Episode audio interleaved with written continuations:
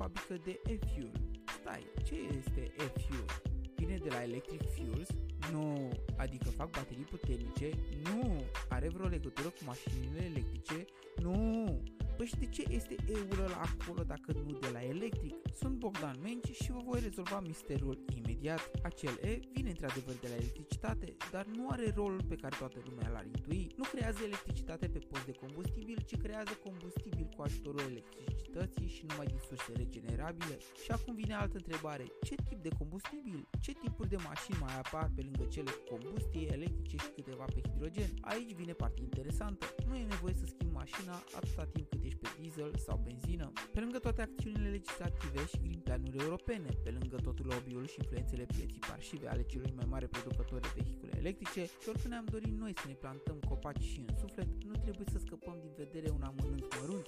Ce facem cu mașinile existente deja cu motoare pe combustie internă? Trebuie avut în vedere că parcul auto global deja însumează peste 1,5 miliarde de mașini, din care cele electrice sunt doar 15 milioane și asta înseamnă un nesemnificativ 1,5%. Și ok, să zicem că le schimbăm în electrice pe toate, dar asta ar însemna crearea unui alt munte de fier de peste un miliard de unități, luând în calcul o prea optimistă proporție de reciclare a celor vechi. Apoi, să fim sinceri, mai e mult până autonomia bateriilor să ajungă competitivă față de mașinile deja existente, iar progresul în domeniu nu va aștepta să fie fără costuri asupra mediului și strict legat de autonomie. Păi de ce nu ai vrea să-ți păstrezi matizul luat la mâna a doua, care poate rula aproape 400 km cu un plin de rezervor, similar cu cât poate duce o mașină electrică de peste 30.000 de euro, ca să nu mai zic și de rapiditatea cu care poți să repornești ca drum după o vizită la pompe. Ei bine, știrea este de fapt din decembrie anul trecut și anunță că Porsche, Siemens și câțiva alți investitori au început în Chile construcția unui centru de producție e-fuel. În traducere înseamnă combustibil sintetic produs prin energie electrică captată doar prin metode regenerabile. Provincia chiliană,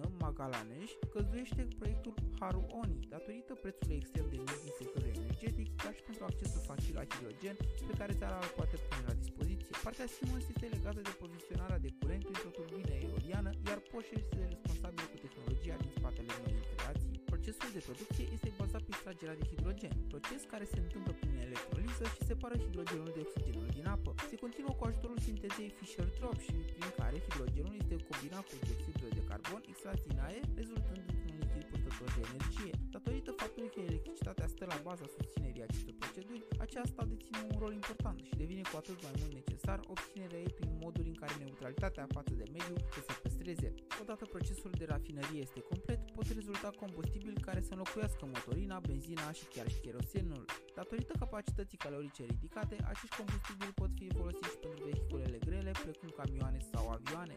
De altfel, un mare avantaj îl reprezintă infrastructura deja existentă, pe care se poate baza distribuția și livrarea către consumatorul final al produsului. Obiectivul proiectului este să livreze în primul an 130.000 de litri, iar până în anul 2024 un număr de 55 de milioane de litri. Personal, mă bucur că Imperiul contraatacă.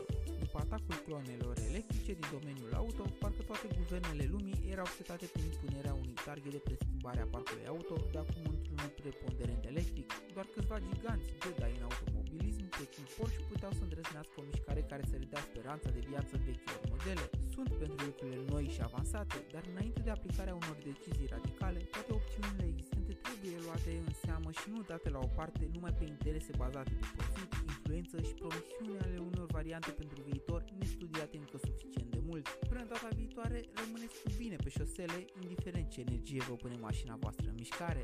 Pe curând!